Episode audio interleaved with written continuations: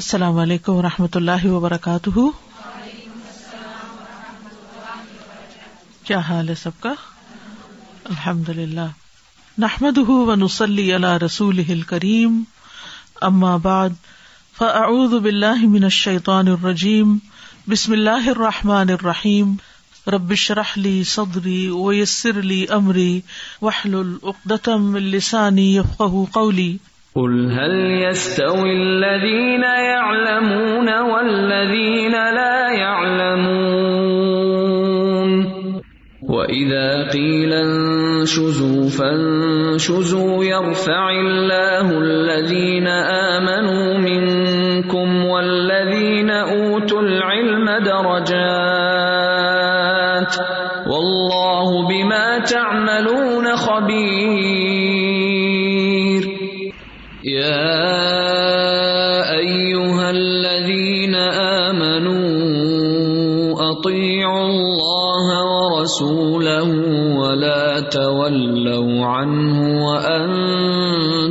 تسمعون حدیث نمبر تین سو ایک حدثنا ابو النعمان حدثنا ابو اوانتا عن ابی بشر عن سعید ابن جبیر عن ابن عباس ان ام حفید بنت تلحارث ابن حزن خالت ابن عباس ابن عباس سے روایت ہے کہ ام حفید بنت الحارث بن حزن جو ابن عباس کی خالہ تھیں عہدت انہوں نے ہدیہ دیا الن نبی صلی اللہ علیہ وسلم نبی صلی اللہ علیہ وسلم کو سمن گھی کا و عقتن پنیر کا و ادبن اور گوہ کا فدا بہن فکل نہ علامہ ہی تو آپ نے ان کی دعوت دی اور آپ کے دسترخوان پر کھایا گیا ترا کا ہن نبی صلی اللہ علیہ وسلم اور نبی صلی اللہ علیہ وسلم نے ان کو نہیں کھایا یعنی لوگوں نے کھایا لیکن آپ نے نہیں کھایا کل مستقر لہن ان کو ناپسند کرنے والے کی طرح مستقر قزر کہتے گندگی کو یعنی کراہت آنا کسی چیز سے ولو کن حرامن ما اکلنا اللہ ما عدت نبی صلی اللہ علیہ وسلم اور اگر گو حرام ہوتی تو پھر آپ کے دسترخوان پر نہ کھائی جاتی ولا امر اب اکلی ہن اور آپ لوگوں کو بھی ان کے کھانے کا حکم نہ دیتے یہاں ایک بات تو یہ بتائی گئی ہے کہ ابن عباس کی خالہ کا نام ام حفید ہے ان کا اصل میں نام حزیلا تھا بن تہارس لیکن ان کو ام حفید کہتے تھے دوسری جو خالہ تھی وہ ام خالد بن ولید تھی اور یہ لبابا سغرا کے نام سے مشہور ہے لبابا اور پھر ابن عباس کی والدہ ہیں جن کا نام لبابا کبرا ہے اور ام المومنین میمونا بن تہارس بھی ان کی بہن ہے تو یہ چاروں خواتین جو تھی یہ حارث بن حزن ہلالی کی بیٹیاں تھیں ٹھیک ہے تو ابن عباس اپنی خالہ سے روایت کرتے ہیں اور یہاں پر آپ صلی اللہ علیہ وسلم کے معدہ کی بات ہو رہی ہے پیچھے کس کی بات ہو رہی تھی خیوان کی اور سفر کی اور یہاں معدہ کی کہ آپ صلی اللہ علیہ وسلم کا دسترخوان کیونکہ اسی کا باب چل رہا تھا نا جس کی یہ آخری حدیث ہے اور دسترخوان کا قرآنی نام معدہ ہی ہے جس کے نام سے ایک سورت بھی مشہور ہے کون سی سورت المائدہ جس میں کھانے پینے اور حلال حرام سے متعلق بہت سے احکامات بتائے گئے ہیں اس حدیث سے یہ بات بھی پتہ چلتی ہے کہ گو حلال ہے غب جو ہے یہ حلال ہے اور رسول اللہ صلی اللہ علیہ وسلم نے اس کو ناپسند کیا ہے اس کو نہیں کھایا اور اس کے نہ کھانے کی وجہ کیا تھی ایک اور حدیث سے پتہ چلتی ہے کہ آپ کے علاقے میں یہ نہیں پائی جاتی تھی تو آپ کو شروع سے اس کے کھانے کی عادت نہیں تھی لیکن آپ صلی اللہ علیہ وسلم نے اس بات کو ناپسند نہیں کیا کہ آپ کے دسترخوان پر کھائی جائے آپ نے وہ ہدیہ قبول بھی کیا اور اس پر لوگوں کو بلایا بھی اور پھر لوگوں نے اس کو کھایا بھی لیکن آپ نے اس کو خود نہیں کھایا تو اس سے یہ پتا چلتا ہے کہ طبی طور پر بعض کھانے بعض لوگوں کو پسند نہیں ہوتے تو ان میں کوئی حرج نہیں ہے اور ان کی ایک بڑی وجہ یہ ہوتی ہے کہ وہ بچپن سے انہوں نے نہیں کھا رہے ہوتے یا ان کے علاقے میں وہ نہیں پائے جاتے جس کی وجہ سے ان کو کھانے کی رغبت نہیں ہوتی ان میں جو کھانے ہم بچپن سے کھا رہے ہوتے ہیں اگر کہیں بھی ہمیں نظر آئے تو ہم شوق سے ان کو کھاتے ہیں اور ان میں سے بھی بعض ایسے ہوتے ہیں کہ جو ہمیں بچپن سے ہی پسند نہیں ہوتے اور پھر بڑے ہو کر بھی ان کو نہیں کھاتے کچھ لوگ مچھلی نہیں کھا سکتے کچھ لوگ گوشت نہیں کھاتے ایسا نہیں کہ وہ حرام ہے حلال ہے لیکن اس کے باوجود طبی طور پر کچھ لوگوں کو کچھ غذائیں پسند نہیں ہوتی تو نبی صلی اللہ علیہ وسلم کو بھی گوہ پسند نہیں تھی اس کی ایک وجہ اور بھی یہ بتائی جاتی ہے کہ آپ کو کیوں پسند نہیں تھی ابو سعید سے روایت ہے کہ ایک دیہاتی آدمی رسول اللہ صلی اللہ علیہ وسلم کی خدمت میں آیا اور اس نے ارض کیا کہ میں ایک ایسی نشیبی علاقے میں رہتا ہوں جہاں گوہ بہت ہوتی ہے اور عام طور پر میرے گھر والوں کا کھانا یہی ہے ملتی بھی بہت ہے کھائی بھی بہت جاتی ہے تو آپ صلی اللہ علیہ وسلم نے اس کو کوئی جواب نہ دیا ہم نے اس دیہاتی سے کہا کہ دوبارہ بیان کرو کیونکہ صحابہ چاہتے تھے کہ ان کو مسئلے کا پتہ چلے اس نے دوبارہ ارض کیا تو آپ نے پھر بھی کوئی جواب نہیں دیا اس نے تین مرتبہ پوچھا پھر رسول اللہ صلی اللہ علیہ وسلم نے تیسری مرتبہ اس کو آواز دی اور فرمایا اے دیہاتی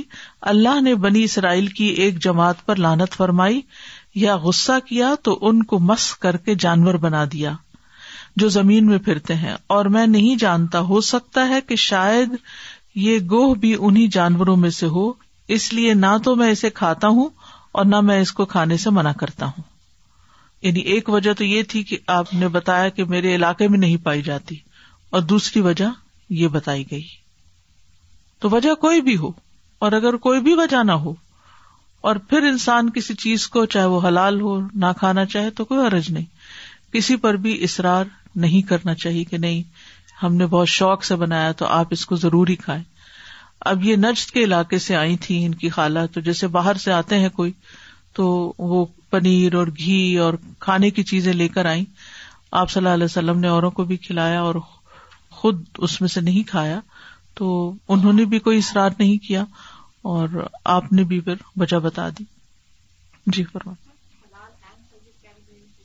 جی اٹ از حلال اینڈ طیب لیکن یہ کہ بعض چیزیں طبی طور پر خود کو نہیں پسند ہوتی چاہے وہ طیب بھی کیوں نہ ہو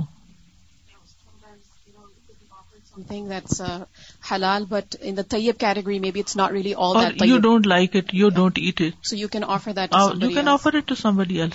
ہو سکتا ہے ان کے لیے بہت ہی لذیذ ہو جیسے ہم دیکھتے ہیں کہ خالد بن ولید رضی اللہ عنہ نے اس کو اپنی طرف کھینچ لیا اور کھا لیا کیونکہ ان کو بہت پسند تھی باب السبیق ستو کا بیان حدثنا سلیمان ابن حرب حدثنا حماد ان یحیا ان بشیر ابن یسار ان سوید ابن النعمان انہ اخبرہ انہم کانو مع النبی صلی اللہ علیہ وسلم بالصحبائی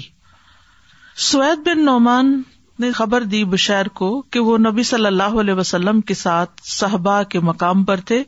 وہی اللہ روحت من خیبرا اور وہ خیبر سے دوپہر کے فاصلے پر تھی فحضرت سلاتو نماز کا وقت آ گیا فدا بتا من تو آپ نے کھانا منگوایا فلم یا جد ہو اللہ سبی تو آپ کو کچھ نہیں ملا سوائے ستو کے فلا کا من ہوں تو آپ نے اس میں سے ستو پھانک لیا یا چاٹ لیا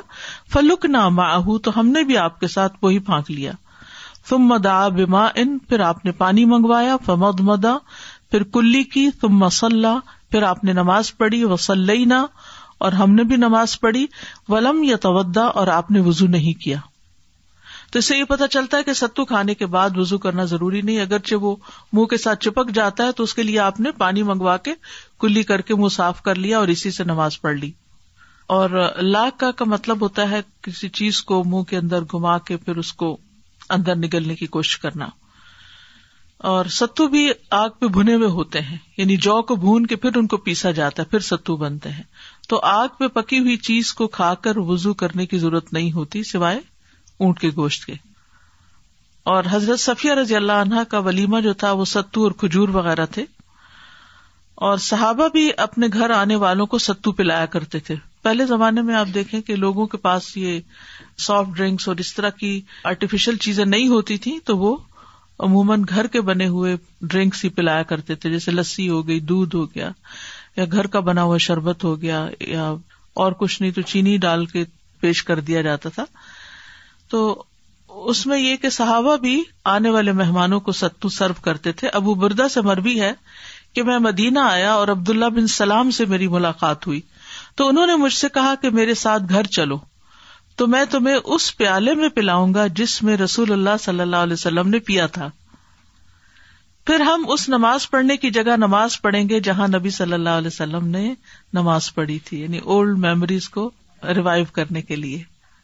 چنانچہ میں ان کے ساتھ گیا انہوں نے مجھے ستو پلایا اور کھجور کھلائی اور میں نے ان کے نماز پڑھنے کی جگہ پر نماز پڑھی اسی طرح ایک اور روایت میں شابی کہتے ہیں کہ ہم فاطمہ بنتے قیص کے پاس گئے کتاب الطلاق میں ان کا ذکر گزر چکا ہے تو انہوں نے ہمیں ابن تاب کی تر کھجوریں کھلائی اور جوار کا ستو پلایا ایک ہوتا باجرا اور ایک ہوتا جوار میں نے ان سے اس متعلقہ کے بارے میں پوچھا جسے تین طلاقیں دی گئی تھی کہ وہ عدت کہاں گزارے انہوں نے کہا میرے خامن نے مجھے تین طلاقیں دی تو مجھے نبی صلی اللہ علیہ وسلم نے اجازت دی کہ میں اپنے اہل میں اپنی عدت پوری کر لوں لیکن یہ کہ وہ مسئلہ پوچھنے کے لیے آئے تھے تو اس سے کیا پتا چلتا ہے کہ اگر کوئی طلب علم کے لیے آتا ہے تو آپ اس کو بھی سرو کر سکتے ہیں ستو کو میٹھا کر کے عام طور پر پیا جاتا ہے کہتے ہیں کہ میں عائشہ رضی اللہ عنہ کے پاس ارفا کے دن داخل ہوا تو انہوں نے کہا مسروخ کو ستو پلاؤ اور اس کا میٹھا بھی زیادہ کر دو یعنی اس کے اندر میٹھا بھی ڈالنا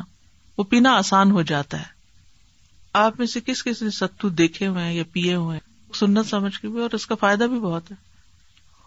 بابو ماں کان نبی صلی اللہ علیہ وسلم اللہ یا کلو ہتو سما لہ فیا لم ہوا باب ماں کا نبی صلی اللہ علیہ وسلم لا کلو یعنی جو بھی نبی صلی اللہ علیہ وسلم کے سامنے پیش کیا جاتا وہ نہیں کھاتے تھے حتیٰ یوسما لہو یہاں تک کہ اس کا نام آپ کے سامنے رکھا جاتا کہ کیا چیز پیش کی جا رہی ہے فیا ماں ہوا تو وہ جان لیتے کہ وہ کیا ہے جو ان کو کھانے کے لیے دیا جا رہا ہے حدثنا محمد ابن مقاتل ابو الحسن اخبر اللہ اخبر یونس علی زہری کالا اخبر ابو امامت ابن السل ابن حن فن الصاری ان ابن عباس اخبر ان خالد ابن الولید الزی یو قال سیف اللہ اخبر اس میں ہم دیکھتے ہیں کہ خالد بن ولید یہ حدیث روایت کرتے ہیں جن کو سیف اللہ کہا جاتا ہے انہوں نے ابن عباس کو خبر دی ان دخل الما رسول اللہ صلی اللہ علیہ وسلم اللہ تھا وہی خالت کہ وہ نبی صلی اللہ علیہ وسلم کے ساتھ حضرت میمونا کے گھر تشریف لے گئے جو کہ ان کی خالہ تھی وہ خالہ تو ابن عباس اور وہ ابن عباس کی بھی خالہ تھی فوجد اندہ ضبن محنود تو انہوں نے ان کے پاس بنی ہوئی ضب پائی قد قدمت بھی اختہا حفیدہ تو بنت الحارث بن نجد جو ان کی بہن حفیدہ بنت الحارث جو ہے نجد کے علاقے سے لائی تھی فقدمت دب رسول اللہ صلی اللہ علیہ وسلم تو حضرت میمونا نے وہ دب جو تھی رسول اللہ صلی اللہ علیہ وسلم کو پیش کی وہ ایسا ہوتا کہ آپ کے سامنے کھانا پیش کیا جاتا حتیٰ یو حد بھی یہاں تک کہ اس کے بارے میں بات کی جاتی وہ یوسما لہو اور آپ کو اس کا نام بتایا جاتا فاہ و رسول اللہ صلی اللہ علیہ وسلم یدہ الدب تو آپ صلی اللہ علیہ وسلم نے اپنا ہاتھ ضب کی طرف بڑھایا فقال تمرا میں نسبت حدوری تو جو عورتیں موجود تھی ان میں سے ایک عورت کہنے لگی اخبر نہ رسول اللہ صلی اللہ علیہ وسلم ما قدم تن لہو لہ یا رسول اللہ کچھ خواتین کہنے لگی کہ جو تم حضور صلی اللہ علیہ وسلم کو پیش کر رہی ہو اس کے بارے میں آپ کو بتاؤ کہ اللہ کے رسول یہ ضب ہے فرفا رسول اللہ صلی اللہ علیہ وسلم دب تو آپ صلی اللہ علیہ وسلم نے اپنا ہاتھ دب سے اٹھا لیا پہلے ہاتھ بڑھایا اور پھر جو ہی بتایا گیا تو ہاتھ پیچھے کر لیا فقال خالد ابن البلید احرام ادب یا رسول اللہ اللہ کے رسول صلی اللہ علیہ وسلم کیا یہ گو حرام ہے قال اللہ فرمائے نہیں ولا کن لم یقن بے ارد قومی لیکن یہ میری قوم کی زمین میں نہیں ہوا کرتی تھی اجدنی آف ہوں تو میں پاتا ہوں کہ میں اسے گن کرتا ہوں یعنی مجھے اس سے گن آتی ہے کالا خالد فج ترر تو خالد کہتے کہ میں نے اس کو اپنی طرف کھینچ لیا عقل تو ہوں تو میں نے اس کو کھا لیا وہ رسول اللہ صلی اللہ علیہ وسلم یم ضرو اور رسول اللہ صلی اللہ علیہ وسلم مجھے دیکھ رہے تھے یعنی آپ نے منع نہیں کیا ناپسند نہیں کیا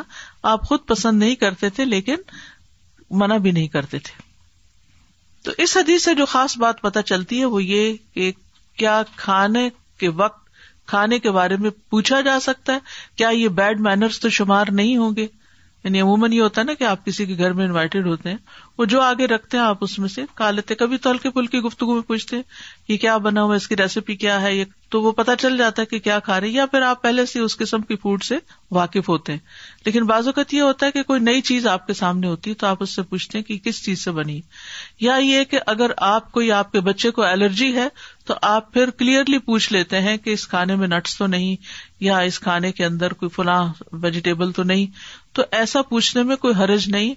پوچھنے والے کو بھی نہیں جھجکنا چاہیے اور بتانے والے کو بھی مائنڈ نہیں کرنا چاہیے کیونکہ جو چیز کسی کو تکلیف دیتی ہو یا جو چیز کسی کے لیے نقصان دہ ہو اس سے اس کو بچنا ہی چاہیے خود بھی اپنی جان کی حفاظت کرنی چاہیے اور کہتے ہیں کہ پرہیز علاج سے بہتر ہے بجائے اس کے کہ آپ شرم کے مارے کسی کے دسترخوان پہ وہ کھا لیں جو آپ کو نقصان دیتا ہے اور پھر آپ بیمار پڑ جائیں اور دوسروں کو تکلیف دیں اور خود بھی تکلیف میں پڑے تو اس سے بہتر ہے کہ پوچھ لیا جائے تو نبی صلی اللہ علیہ وسلم جو ہے پوچھ لیا کرتے تھے اور یہ کب سے ہوا کیوں ہوا عام طور پر اربوں کے یہاں کھانے کی چیزوں کی قلت ہوتی تھی اور کسی چیز سے وہ نفرت نہیں کرتے تھے جو پیش کیا جاتا کھا لیتے تھے رسول اللہ صلی اللہ علیہ وسلم اللہ تعالی کی طرف سے حلال و حرام کی پابندی کرتے تھے تو اب جب حلال و حرام کے قوانین آ گئے تو پھر جنگلی حیوانات کے بارے میں بازو کا آپ معلومات نہیں رکھتے تھے تو پہلے آپ سوال کرتے تھے کہ یہ کیا ہے اور یہ بھی کرتے ہوں گے کہ شکار کیا گیا یا ذبح کیا گیا یا کیا چیز ہے جب معلوم ہو جاتا تو کھا لیتے ورنہ اس کو چھوڑ دیتے تھے اسی طرح حفاظت اور احتیاط کی وجہ سے بھی بعض اوقات انسان اگر پوچھ لے تو کوئی حرج نہیں ابن کئیم زاد المعاد میں بعض مرخین کی طرف لکھتے ہیں کہ رسول اللہ صلی اللہ علیہ وسلم کو خیبر کے مقام پر ایک یہودی عورت نے زہر ملی ہوئی بکری پیش کی تو اس کے بعد آپ کو جو بھی چیز پیش کی جاتی آپ اس وقت تک اس میں سے نہ کھاتے تھے جب تک اس کھانے کو پیش کرنے والا خود اس میں سے نہیں کھاتا تھا اس ڈر سے کہ اس میں کہیں کچھ ملانا دیا کیا ہو یعنی ایک وجہ تو کیا کہ حلال حرام جاننے کے لیے دوسری وجہ احتیاط کے پیش نظر کہ کہیں اس میں کوئی ایسی چیز نہ ملی ہوئی ہو کہ جان کا خطرہ ہو جس میں لیکن بلا وجہ سوال کرنا ناپسندیدہ ہے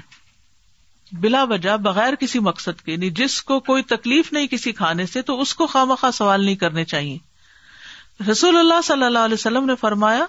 جب تم میں سے کوئی اپنے مسلمان بھائی کے پاس داخل ہو اور پھر وہ اسے اپنے کھانے میں سے کھلائے تو اسے چاہیے کہ وہ کھا لے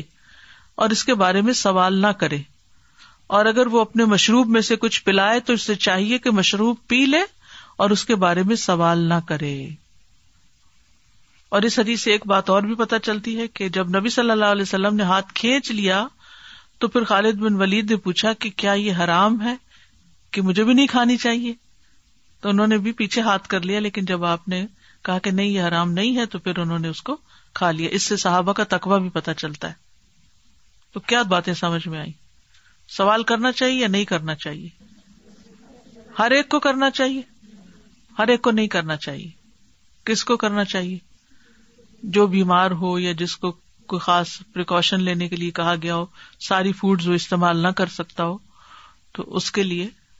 اور کیا اگر کوئی پوچھ ہی لے تو مائنڈ کر جانا چاہیے نہیں مائنڈ کرنا چاہیے اور بلا وجہ کے سوال بھی نہیں کرنے چاہیے اچھا بلا وجہ کے سوال کیا ہو سکتے ہیں مثلاً کوئی بتائے گا یہ پیچھے میں ایک دفعہ بتا چکی ہوں آپ کو لیکن دیکھتی ہوں کیا یاد رہا some times people which store did you get this meat from Mm-hmm. And, um, I mean, that's a hard question to answer because, you know, I mean, there are stores where meat is more expensive and there are stores where meat is cheaper. Mm. So sometimes people go to the extent of asking even that, okay, which store did you get it from? Is this organic or not organic? Mm. You know, as if, and it's very offensive almost. Mm. And sometimes people ask, did you get this in bulk or did you not? Did you get this from Maple Lodge or did you get this from you know uh, accept brand is this of so you know some quiz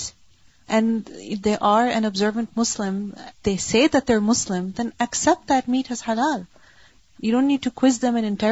before eating of it. اور کیا question ہو سکتے ہیں جو دوسروں کو offend کرتے ہیں بہت ضروری ہے یہ جاننا کیونکہ بعض اوقات ہم اپنے ہی بھولے پن میں سوال کیے جاتے ہیں اور دوسرا پکا پکا کے تھکا ہوتا ہے اوپر سے فضول سوالوں سے اور دماغ خراب ہونے لگتا ہے السلام علیکم استاذہ جیسے کھانا بنا کے ہٹو تو پوچھتے ہیں یہ تم نے خود بنایا یا کیٹر کروایا ہاں مجھے یاد ہے کہ ایک دفعہ کراچی میں ہم کھانا کھا رہے تھے کہیں تو ایک بہت بزرگ خاتون بہت شوق سے وہ ہمیشہ بلاتی ہیں جب کراچی جاتے ہیں تو ساتھ کچھ اور لوگ بھی تھے تو اب وہ بہت ہی اچھی ڈش بنی تھی تو وہ بار بار بزرگ خاتون سے کیا آپ نے خود بنائی بھائی عقل کے ناخن لو وہ اتنی بزرگ ہیں کہ وہ کچن میں کھڑی بھی نہیں ہو سکتی اور آپ ان سے یہ سوال کر رہے ہیں کہ آپ نے خود بنائی ہے بھلے انہوں نے بنائی یا نہیں کھانے کا ٹیسٹ اچھا آپ کھا لیں جب دو تین دفعہ انہوں نے یہ سوال دہرایا تو انہوں نے کہا میں کچھ نہیں بناتی اور بڑے غصے سے کہا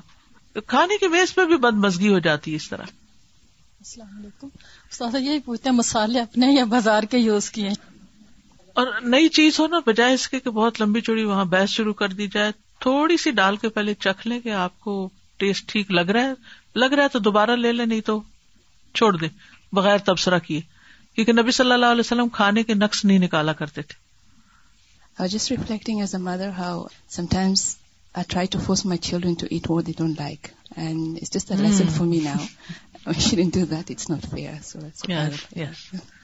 کیونکہ ہر انسان کی نیچر فرق ہوتی ہے نا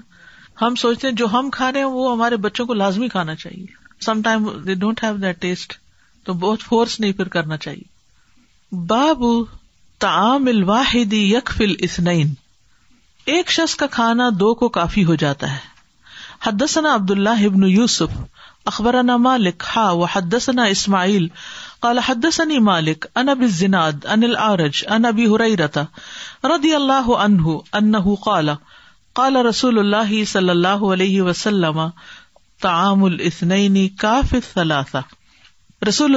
اللہ علیہ وسلم نے فرمایا دو کا کھانا کافی ہے تین کو وہ تعمل کافل اربا اور تین کا کھانا کافی ہے چار کو اور ایک اور حدیث صحیح مسلم میں آتی ہے آپ نے فرمایا ایک آدمی کا کھانا دو کے لیے دو کا چار کے لیے چار کا آٹھ کے لیے کافی ہو جاتا ہے کیونکہ کھانے میں اللہ سبحان و تعالیٰ کی طرف سے برکت ہو جاتی ہے یعنی اللہ تعالیٰ کھانے میں برکت نازل کرتا ہے اور اس طرح سب کو فائدہ ہو جاتا ہے اس کا تو مقصد کیا ہے اس حدیث کو بیان کرنے کا کہ اگر آپ اکیلے کھا رہے ہیں اور ساتھ کوئی آ کے شریک ہو جاتا ہے تو یہ مت سوچے